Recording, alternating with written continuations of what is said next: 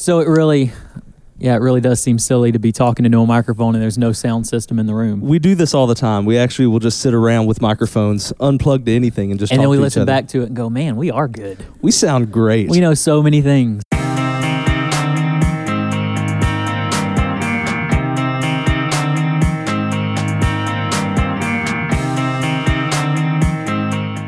Well, Jared, you want to kind of let them know what's happening? Explain what's going on here. I'm Jared Hollier. This is Rusty Mott. I guess we should do that first. Yeah. Rusty's the pastor at Cornerstone. Are you going to wear the headphones the whole time? I'm going to. Yeah, it just looks really cool. Rusty is the pastor at Cornerstone Baptist Church in Kountze. I'm the associate pastor at Pecan Acres Baptist Church in Viter. And we have a weekly podcast together called 1 Hour a Week, a 30-minute ministry podcast. And so if you do podcasts, you can get on your podcast app, download it, or you can listen to it from podcasts.com.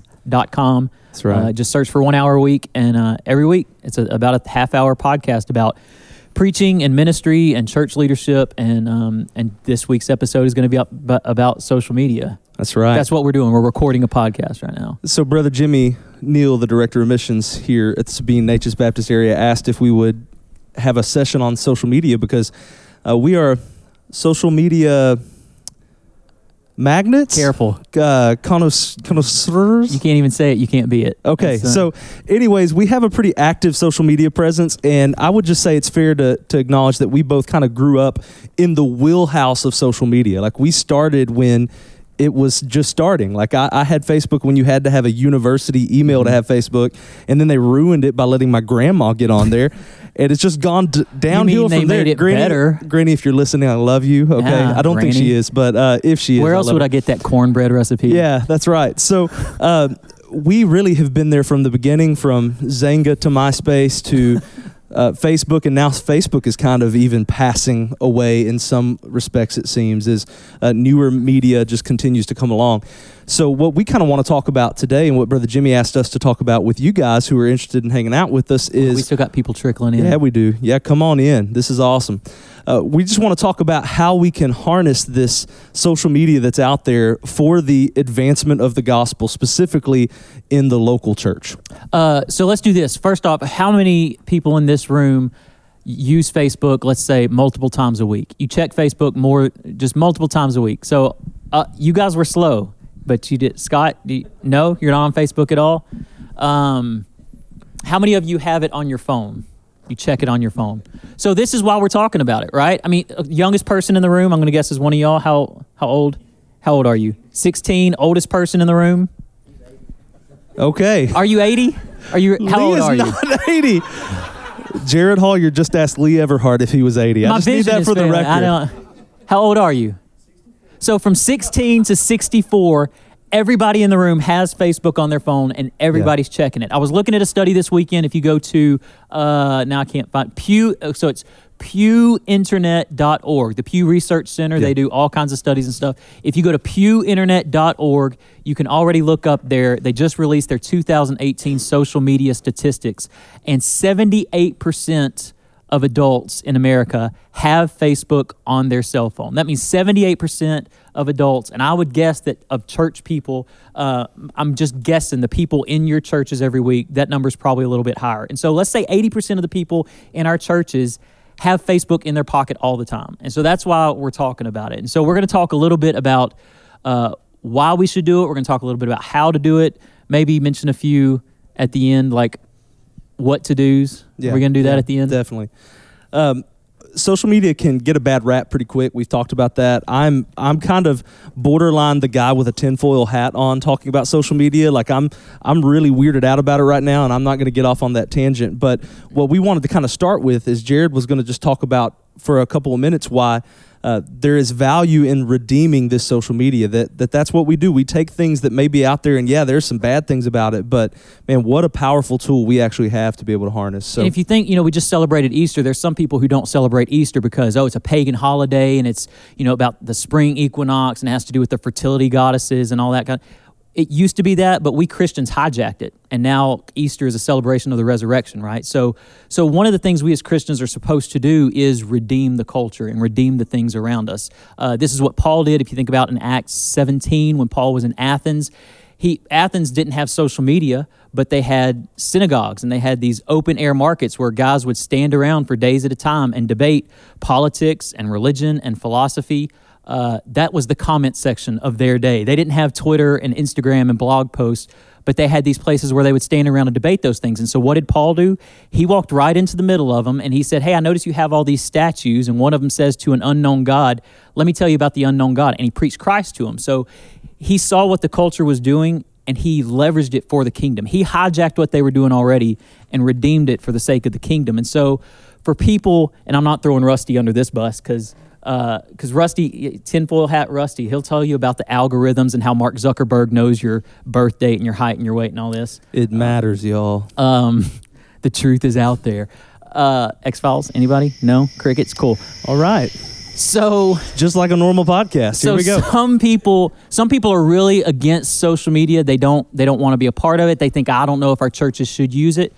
It's here, and it's an opportunity. Social media, Twitter, Instagram, Facebook, these are a mission field, and we as Christians have the opportunity, and I think the obligation to go into these places and to redeem social media for the sake of the kingdom. Yeah, we were talking about the other day how in the New Testament even, you see Paul and the apostles in the early church utilizing the most up-to-date technology that they had at that time. We were just thinking like, man, Paul would have been a big fan of email, right? That would have been so awesome. But you think about writing and being able to easily transport documents because of the Roman roads and things like that. Like they were utilizing the most up-to-date technology that they had at that time to try to reach people. So why shouldn't the church today continue to try to do those things?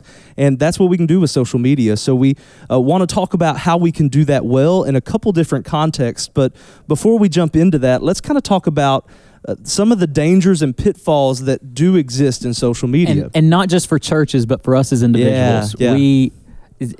Have you ever been, let's do it this way. Have you ever got laid in bed, gotten on your phone to check Facebook or Instagram, and you're like, I'm just going to be here for a few minutes. And then 6 hours later, it's 3 a.m., right? And you're like neck deep. So we've all done that. That's one of the dangers. So let's talk about some of those things. Again, not just church-wise, but personally. Yeah. There's a meme floating around Facebook right now that's like, I'm going to bed 4 hours later. I'm going to find out who's responsible for that John Benet Ramsey case. Yeah, right? Exactly. It's 9 hours later, laying in bed. It's real life, man. Real life. Come on in. You're not late. You're right on time. So let's talk about some of the dangers and some of the struggles. First of all, we're just going to go back and forth on these. Yeah, you want to do the first one? Let's do a planning meeting real quick in front of all these people. So you want every other one? Yeah, we'll both. All right, go for it. We'll edit that out. Nah. Pat Overstreet. By the way, is this Pat O? Yes, this is Pat O. Sitting over here is going to edit this. So he edits the audio. He's been watching us and being like, put your microphone closer to your mouth. Like I can see him judging us the whole time. Our podcast strategy is to give him 6 hours of tape and get him to whittle it down to 30 usable every minutes. Week, yeah. So people wonder how we find the time, but all right, we do. So first off, church-wise and personally, one of the biggest dangers of social media is that we can get caught up in trying to build up our own platform when what we're called to do is build up the kingdom of God. And so we can get real good at picking the right Instagram filter and making sure, that quote from that sermon is so tweetable, or we got to make sure this event slide that we're sharing on Facebook looks so good and so polished, and people like it and they click it and it gets shared 100 times, and we think, man, we're doing awesome. And we might be doing a great job of building up a social media platform, but we're not really building up the kingdom. And there's a huge difference. You can gather Twitter followers without making Christ followers. And you can build up your kingdom and your platform without building up the kingdom of God. So we have to make sure that as we're using these tools, our focus is always on leveraging this stuff for the sake of the gospel and not just to make Pecan Acres look better or to make Cornerstone look better or to even make me as a pastor and a preacher look better. I've got, I went to a Baptist college, graduated with a bunch of other preachers. And so a lot of the guys that I know and went to college with travel and speak. And sometimes, and I've fallen into this personally, there was a couple of years where I was real busy. I was doing a Disciple Now every month and 3 or 4 camps every summer. And the temptation is you want to take a selfie in front of every church so that everybody knows, look how much I'm preaching and look how much I'm traveling, look how in demand I am. Well, what we're doing then is we're leveraging that stuff for ourselves. We're building up our ego, but we're not building up the kingdom. And so it's good to have, for me, it's good to have people like Rusty who will send me a text. It's a screenshot of something I posted and he'll be like, what you doing there, bro? Like, Like, whose ego are you stroking there? Are you doing this for you or for Jesus? So it's good to surround yourself with people who are willing to call you out, but also make sure that we're self-aware enough to know when we're starting to slip into that thing, that we're building us up instead of Jesus. Yeah, definitely. So the second thing is, can kind of sound similar, and some of these will kind of cross each other a little bit, but this one we called the wow versus the what. And what we kind of mean is, how are you spending your time? Are you spending all your time trying to wow people, or to actually have substance behind what you're doing, what you're planning, and what you're working on to preach? It's really easy. I've been guilty of this, and I just hate to do this with my good friend, Dr. Scott Moody, who's a pastor and excellent professor of preaching. Oh, he's been called the Charles Spurgeon of the Golden Triangle. Yeah, that's been thrown out by at least me. So anyways, yeah. So, hey, one of our favorite 1 hour a week things that happened is that we talked about preaching, and like 3 episodes later had Dr. Moody on there, and then we're like, can we just delete that old episode? Just take it out of there. All right. But there are times where it's easy to fall into working on, instead of building your sermon, we're building the flash of our sermon. Like, I'll just confess to you, I've been guilty at times of working harder on the social media advertising before I even start the serious legwork of the message. And I've intentionally, and our media team is sitting right over here at Cornerstone, so they can tell you, usually now they don't get my media till Saturday night. And I had to start intentionally doing that because I'd spend Monday, Tuesday, and Wednesday building the most awesome graphics, the coolest looking presentations. Man, this sermon's gonna be really good. I better get to writing that thing. Yeah. And I was spending all my time trying to wow people about our church instead of actually do ministry well. And I think of a quote Rick Warren tweeted one time. He said something along the lines of, speaking of good use of social media, Rick Warren is a good follow, even if, anyway, so check that out. But he said this, I thought was really helpful. He said, it's more important that your people feel loved instead of wowed. So are we working harder to wow people and impress them instead of actually have godly ministry going on? Number 3 on our little list here is it can be easy for us to define success in the wrong ways. We could have, if I have a Twitter account personally for my preaching ministry, or if my church has all these followers who click like and retweet and share what we're doing, and then Sunday morning, again, these all kind of overlap. But just because we're gathering people around us online doesn't mean we're making disciples. And so what I'm trying to say here is that just because 200 people click like on a link that we share, we have to be careful that we're not using that data to measure our success versus, are the people in my pews following Christ more closely? Because there's 2 things there. One, like Rusty was saying, it can lead us to put too much emphasis and time and resources toward the wrong things. But also, if we start gauging our success in ministry by how many people clicked like, or 86 people typed amen on this picture of a minion holding a Bible, I'm doing a great job as a pastor. Like, if you start going, man, I'm really good, we're successful, look how many people retweeted this thing, then how are we going to feel when people stop sharing or stop clicking like? And so if we put all our value, like, I'm doing a good job because people like this and share it and retweet it and tell their friends about it, then when they don't like it and share it and retweet it and tell their friends about it, like, that's going to be a shot to my ego. So we have to make sure that we're not putting our value and defining our success in ministry by what other people are telling us, but by our faithfulness to Christ, making sure that we find our value, that I'm following him and Christ is patting me on the back, not that I got 100 likes on this picture that I posted from our church Easter egg hunt. I would just ask you, I don't want to ask any of them because I'm afraid, I'm embarrassed that they would all be like, no, we're holier than y'all. So I'll ask you. Have I ever shared a minion holding a Bible? Yes.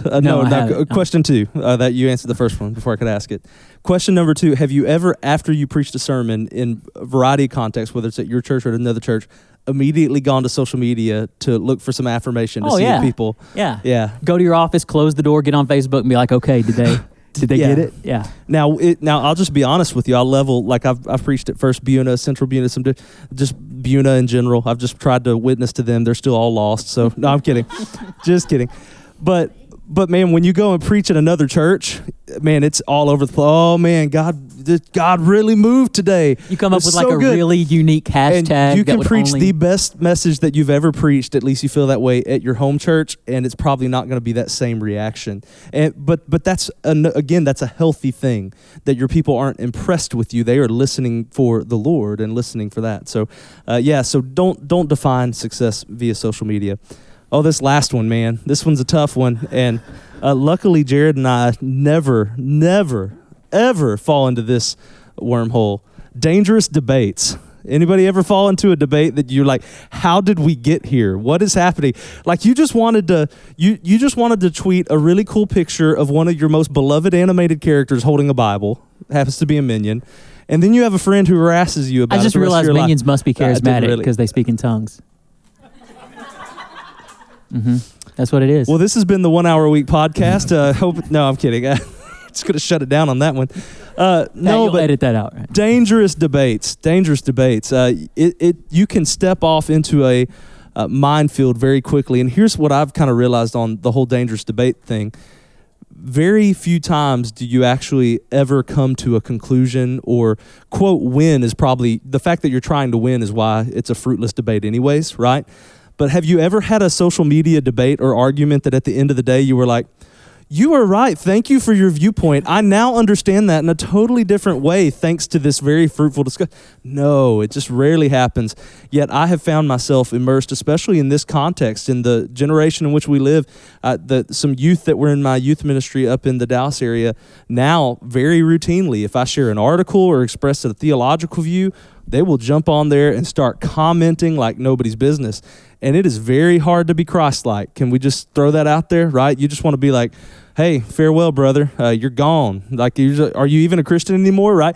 And it's very easy to just kind of lash out and not respond well in those situations. So try not to get caught up in dangerous debates because it's not going to help you. Yeah, we can really blow our witness when we're trying to win an argument more than win the person. Yeah. Because you can make a point without making a friend. You can win the argument and walk away feeling good about yourself and totally have lost the opportunity to win that person to Christ. So again, all of these things we just have to keep in mind that our egos, our followers, our success, our fill in the blank however you want to, has to take a back seat to us as Christians. And this is a leadership conference, so I'm assuming that everybody in here has some role in the church, whether it's staff or volunteer or whatever, that we have to approach social media at all times, not just from the church Facebook page, but even your personal accounts. We have to make sure that we've been entrusted with this gift of social media that has the chance to reach so many people. Like, we got to be wise and good stewards with these things. So that's just a few things to keep in mind about dangers. We're going to talk about our different approaches church-wise. Well, yeah, I think that's what we need to do. You have another point to make. No, I don't. No. I'm just was looking at you, seeing how we were going to transition this thing. We want to kind of shift because some of y'all really probably already are like, well, this was a waste of our time. Like, we don't want to hear these two cats talk about what they do on social media. But we want to talk to you guys as the church about how you as churches can utilize social media. And like Jared kind of has alluded to, we kind of have two different approaches, but I don't think it's one that needs to be mutually exclusive. In fact, in our conversations, I'm thinking it needs to be a both-and approach. Yeah. We need to kind of maybe both kind of meet in the middle on this. But Jared is going to kind of talk about Pecan Acres and how they utilize social media to be able to keep their church connected and kind of reach out that way. And then I'm going to take some time to talk about how we use church kind of as an outreach. So it's almost like an in-reach versus outreach. And again, we need both of those in the church. Amen. But even with social media, how can we do it? Or me. You just asked for an amen. I did. Nobody did. Anybody? Wait a second. A like on Facebook is the equivalent. Thank you, Jeremy Walton. All right. I see that hand. That's good. Yeah. All right. That's a little... The Facebook like is equivalent to technological amen. Yeah. Mm-hmm. Facebook needs to add that. They added like the ha-ha and the frowny wow. Face. The frowny face is the oh. Yeah, me. We need an amen. So amen or oh me via Facebook. Okay, so let's talk about church strategy, how we use social media as a church. So a couple of years ago, our church, Pecan Acres, we kind of in the office made the decision. So we had two accounts when I got there. I've been at Pecan Acres for 3.5 years. We had a profile page where, my name is Jared Hollier. He's Rusty Mott. We had a person with a profile named Pecan Acres Baptist Church. And this was set up years ago before you could, merge all these things. So we had a profile page and then a church group page. So the first thing we did when we kind of started cleaning up these social media presences was we diverted everybody that was a friend of the person named Pecan Acres. We said, hey, we're fixing to shut this down. Go like this page if you want to stay up to date on what we're doing. By the way, I think Facebook has done away with that. They're really trying to root those out. So a church I used to be on staff at had that, and they had to change it away. So yeah, that was back when it was a little more difficult to set up like a group page. Yeah. And so we deleted that, and so we have a church page. Well, then the next thing we did is we decided, because and I know everybody aspires to be, but we really are kind of a children-heavy church. We have a lot of children at our church kind of all the time. And so we're always posting pictures of our events and stuff, and we thought, kind of for the privacy of our families, we made our Facebook page a closed page. And so the stuff that gets posted to our Facebook page isn't available to the public. It's only available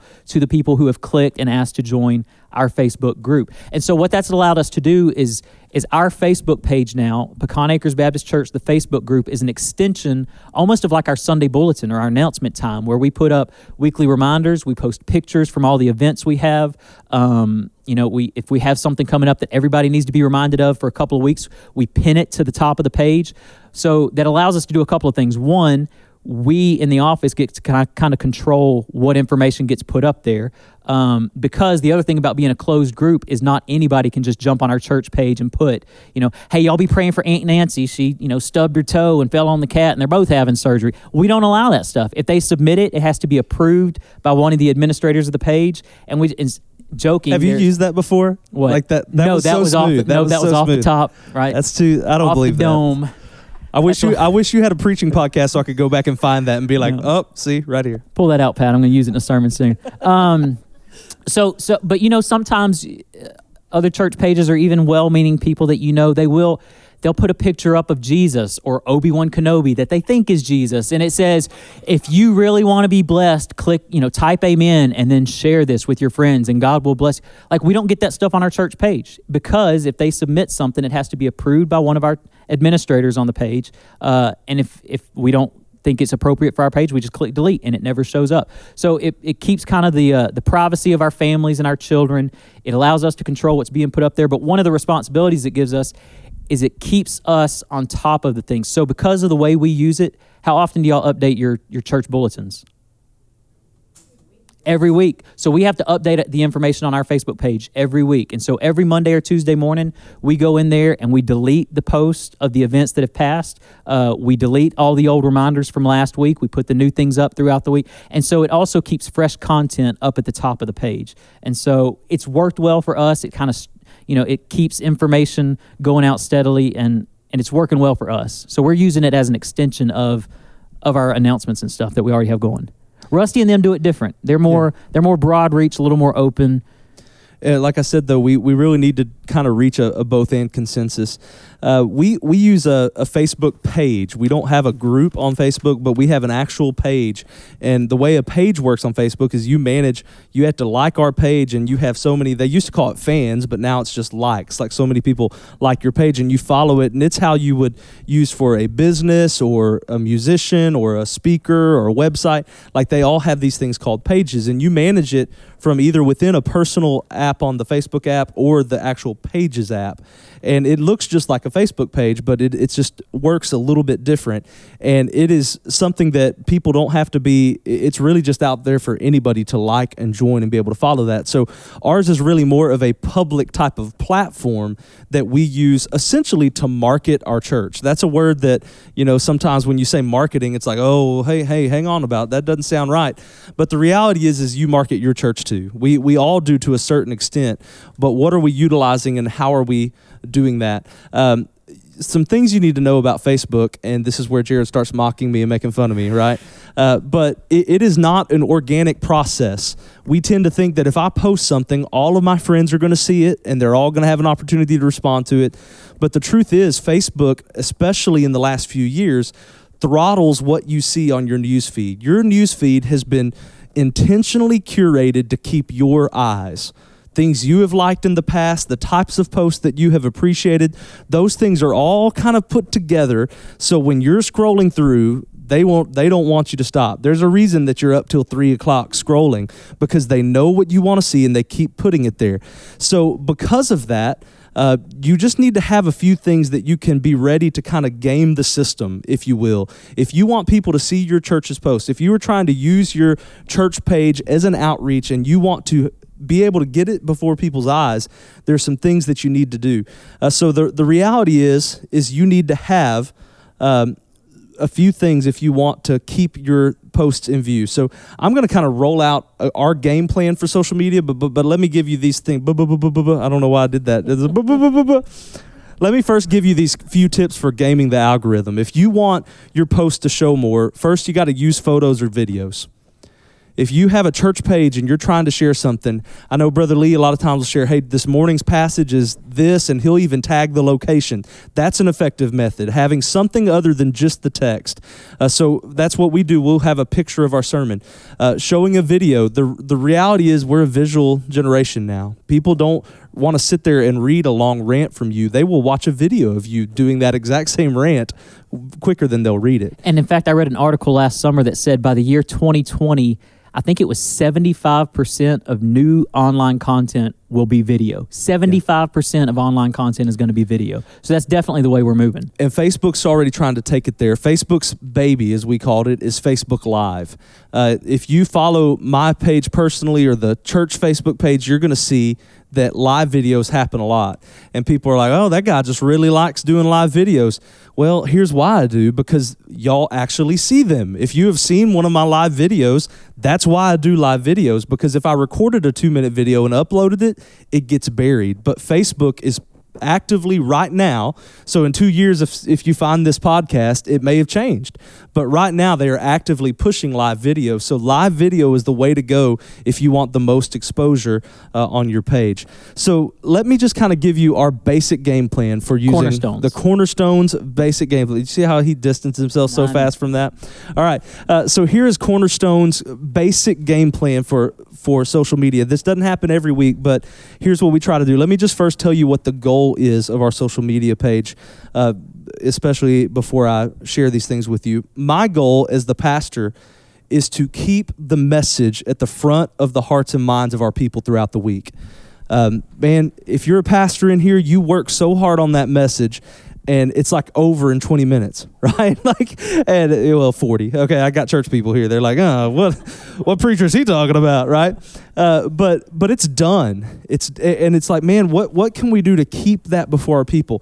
So there are a few things we do every week. These are things we do every week. I'm going to break these down on things you should do every week, occasionally, and a couple times a year. Every week, we share a sermon title graphic, usually. If I can build that title graphic that says, like next week, I'm not preaching tomorrow. One of the guys here is going to be preaching at Cornerstone. But next week, we're starting a series called Commissioned. So during the week, I'm going to share that photo, Commissioned, and just try to generate some interest, get people to be thinking about it. What we're going to do on Sunday, usually I've been doing it on Sunday afternoon or Sunday night, is I'm going to share the audio of that message. Hey, did you miss today's message? Here is our podcast for it. We also live stream, so a lot of people just watch it there from Facebook on the live stream. But I'm going to share that audio as quick as we can. At some point during that week, the early part of the week, Monday or Tuesday, Pat or I, we're going to share a quote from the sermon. We're going to make kind of a cool graphic. If you've been in the tech thing, I think y'all have probably talked about Canva and Word Swag and some of those kind of cool things. I create a quote from the message and share it. Again, the point is not, you've got to be careful, because it's not to promote me, it's not to promote our church, but it is to keep that sermon on the front of their minds, to keep them thinking about what God did when we were together on Sunday. And then the other thing we'll do, if there is a major event that week, and by the way, I define major event, there's 2 or 3 major events at our church during the year. It's not like, hey, the biggest thing this week, we don't try to use it. Yeah, we don't try to do that. We really try to reserve that for big things that are happening coming up. So that's something we try to do every week. Now, these are things that... Wait, you didn't mention what it was. A couple times a year, what? That's towards the bottom. Oh, sorry. Right. Sorry, you said a couple... I didn't make... Yeah, VBS is a major event. Are you asking what those major events would be? Yeah, but what do you do for those major events? Just advertise it. Oh, okay. I thought you were going to talk about this. Yeah. I'll have that down. Sorry, we're getting sorry. There. We're so rehearsed. This is why we have Pat to edit this all. We practice this like 12 times. This is why I don't do Facebook Live videos, because there would be. No, wait. Forget I said that. So things we try to do occasionally, so about once a month, because you can beat people down with your Facebook page too. You hearing me? All right. We're looking at you, essential oil salesman. Like you could get out of here. You could get out of here today. Right? And be like, I'm going to use social media. And within a week, your people will be like, what in the world happened to Brother Lee? Like, we have 17 posted. You can beat your people down. So these are things that I only try to do about once a month. Sharing a link to the church website. I want to remind them that thing exists. I spent a lot of time that day. We had a snow day, and I didn't have to go to work, and my kids were too busy occupied with snow to bother me, right? I love my kids very much, and my wife. All right. this is recording, man. It's just all. So anyways, but we want to remind them we have a church website. So we do that about once a month. And I try to share articles sparingly from the church page, even if it's something, man, our whole church needs to see this. So I only try to do that about once a month. Now, if you know, from personal pages and stuff, that's a little bit different, but you don't want to beat your people down with blog posts from your church page. And the other thing is about once a month, I try to just promote a normal activity at our church. Like, hey, have you been to Wednesday night lately? Things are going great. Come to Cornerstone Family Night on Wednesdays. Or, hey, are you in a CBF, which is what we call our small groups? You need to get plugged into one today. So about once a month, we try to do something like that. And then a couple times a year, this is what you were alluding to earlier, for major events or big days, what we try to do a couple times a year is actually promote a post via our Facebook page. And that is if some of you probably live within a radius that this last 2 or 3 weeks, you saw a post from Cornerstone and it said sponsored, and you're like, oh, these guys. But here's what we try to do. Jared said this, so I'm going to steal this quote from him. He said, the sponsored Facebook post in 2018 is the equivalent to the mass mailer 20 years ago. You know, so basically we spent $50 out of our budget. I actually paid for it and then asked them if they would reimburse me. And if not, I don't care. It was worth it, right? But literally, I haven't looked in a while, but it was 7,000 or 8,000 people had seen that post for $50. Yeah, that's a no-brainer. So that's like all of Kountze 4 times, right? Like at least. So Kountze and a big dent in Hardin County. Okay, so it was worth that for us. And you know, we were talking. It's kind of funny. This is the Saturday after Easter. Our attendance is usually around a couple hundred people. We had almost 500 people Sunday. Now, some of that's just your normal Easter bump, right? But I sure would like to think that some of that is from people who thought, I may give this church thing a shot. And they've seen that in front of them. Well, these people won't shut up about it, so let's try their church, right? And we'll do that once or twice a year. We're not going to spend $1 billion a year publishing our posts and our videos and things like that. But we will kind of promote a couple of special events throughout the year. And I think it's a good thing for us to do. But again, we would advocate for a both and approach. Oh yeah, definitely. Because back to the algorithm thing, Jared's real excited about algorithm talk. He loves it. But your Facebook page, they are really wanting you to sponsor every post you make. Unless people share the post from our Cornerstone page, they do not get seen, no matter how cool they are. Other than live video, if I make a cool graphic and share it, very few people will see it. So another thing, if you have followed me on social media, you'll see, wow, why does Rusty share everything Cornerstone does? Because you would probably not have seen it if I had not shared it. And if I'm the only one who shares it, it doesn't get seen by many people. The only things that get exposure are those things that get shared a lot. So you need to encourage your church folks. Hey, if Cornerstone posts something, y'all share it, because that's the only way it's really going to get spread out, because they want you to pay. But this is where these closed groups come into. I read an article the other day that was saying the best way to have your church stay connected and for your church people to see these posts is to have a closed group. So you can actually have information that is getting to your entire church. It may not be reaching out and reaching people who are unchurched, but it is the best way to get information to everybody in your group is not a page, but rather a closed group. So because what are you shooting for? In a closed group, when you post something, it gets bumped to the top of their news feed. Yeah. And so if you're trying to reach out, just keep in mind, like Rusty said, that a text-only post, because the way Facebook is throttling graphics and video, text-only will not get seen as much as a photo or a picture or a graphic. A graphic will not get seen as much as a video, and a video, if the queen mother of Facebook right now is Facebook Live. And so if you're comfortable doing that, and you don't have to go off the cuff, write out a script. If you want to promote something for your church, write it down on a piece of paper, get your buddy to hold the piece of paper and the phone in each hand, right? He hits the button and you just read the sheet of paper. The other thing to keep in mind is that when it comes to videos online, people's attention span is about 25 to 45 seconds. So if you post an 18-minute Facebook Live video, they're going to watch the first 30 seconds, and if you haven't gotten to the point, they're not going to get to the point. They're just going to scroll past it and forget it. So keep it short. Keep videos and graphics at the front of your mind. That's how to be more effective. And Facebook Live video, and we'll get off of the video thing, they actually say it's better to do around 3 to 4 minutes of a Facebook Live video because it generates your audience. They will push that video in the news feed more, but the longer it's live, and I don't know if y'all use Facebook, have you gotten notifications?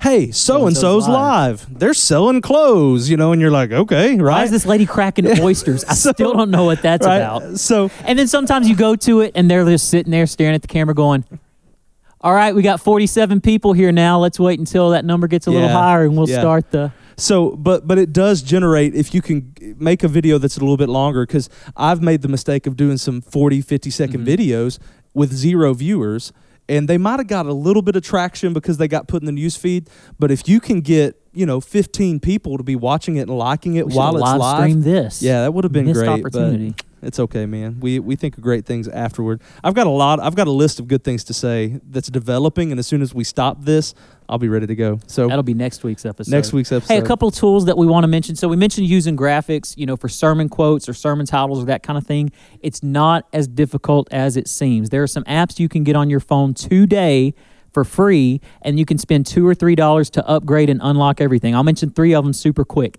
Canva, C-A-N-V-A, canva.com. There's a website and an app.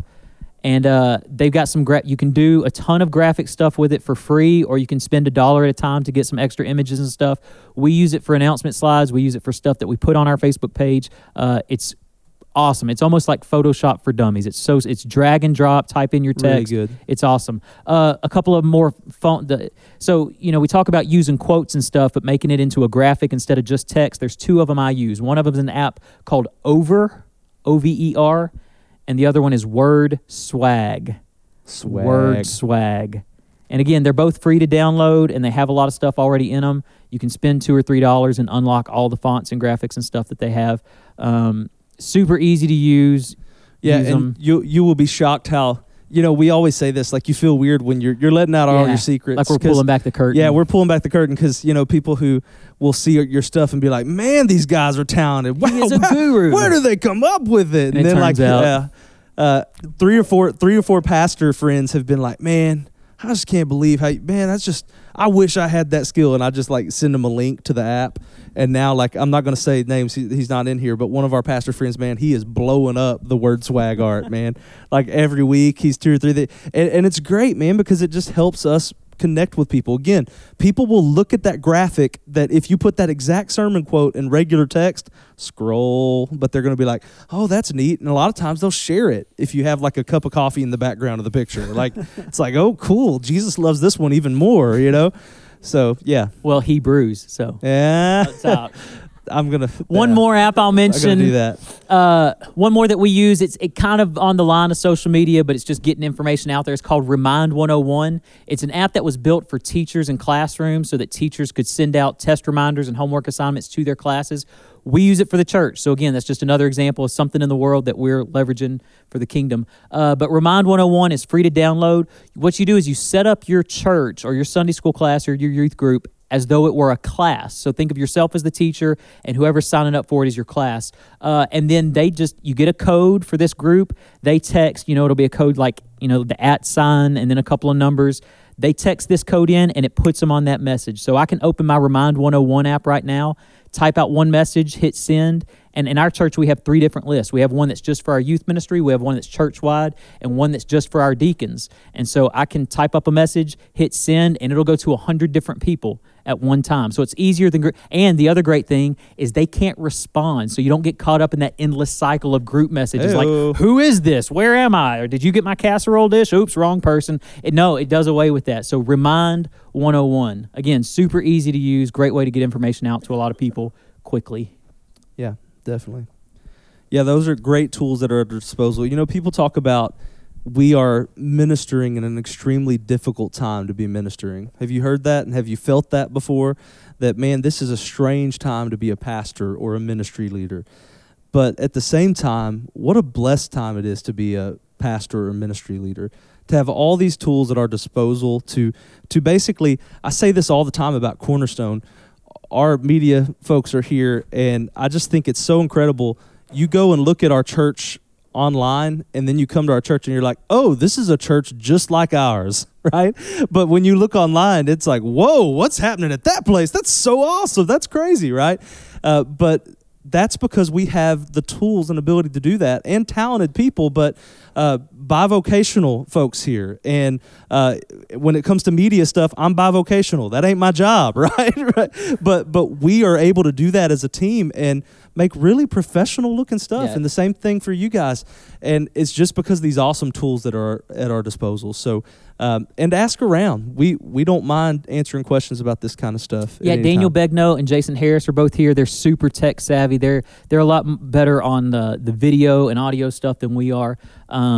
But yeah, recruit some younger folks. Don't be afraid to go into the youth group and say, hey, would somebody like to help us out with an Instagram account for our church? Because those kids, like even Rusty and I had to learn the language of technology. These kids, it's their native tongue. And so they know how to use this stuff. You don't need a Snapchat for your church. Let's just not even talk about that. There's no reason for that to be happening. Like Rusty's up there preaching with like a puppy dog filter over his face or something. A lot of traction there. It's but yeah, again, social media is a tool that we can use to leverage the gospel. And so I would say, one, it's not our main focus. It's not our main ministry. So we're not a social media church. You can't, the word church means people who are called out. It's a gathering of people. So you can't have an online church. So don't try to build an online church or plant an online church. But if you're not using social media, you're missing an opportunity. I'm not going to say you're sinning, but you're missing a great opportunity. It feels more like a minefield than a mission field sometime, but another off the dome. I'm just spitting fire today. So use it. Make sure that you, hey, Derek, second time in 3 weeks, Derek walked in the middle just of it. Walked in the end of it. So, and one more social media outlet that I'll mention is a podcast called 1 Hour a Week. We have a captive audience, so we're going to plug it. It goes about like this every week. This room of people is more than our average weekly listeners. True story. Sure. True story. Count my grandma. So hi, Granny. Yeah, she listens every. Was it your mom that you said? My mom this week. Funny story, and we'll end. Yeah, we'll end on this great gem of a story. And you're like, well, what? Hang on. First, so to tell you how savvy our moms are, when we first started putting the podcast out, we were about 3 months in when my mom asked, "What time does it come on?" I was like, Mom, that's not how podcasts work at all. Whenever you want. That's the. On demand. My mom listens to our podcast, and I have a podcast that we do with a guy at our church, and she discovered the podcast app on her phone and was like, this is great. I can listen to my kid talk all the time. So she's listening to my messages, and she one day there's a speed button on there, if you didn't know, like kind of over here on the left, that you can speed it up or slow it down. So my mom listened to a 15-minute podcast with me and Brother Matthew, and it took 30 minutes because we were talking like... So she thought it was a bit. She's like, oh, these guys, I guess this is what the kids are into, but this is dumb, right? So until she started round 2 of a different episode, or actually I think it was a Cornerstone sermon, and she was like, oh, something. So she called me, have you listened to the last few of your podcasts? I said, no, ma'am. She said, well, I think they're messed up. And she started telling me what was going on. I was like, oh, no, Mom, just go back. But yeah, so now she listens at double speed. Double speed, yeah. So now she really makes it happen quickly. Well, thank y'all so much for coming to hang out with us today. We're going to stop the recording, but we are done, I think, on time, maybe with a few minutes to spare. So with that, we would love to answer any questions that you guys may or may not have.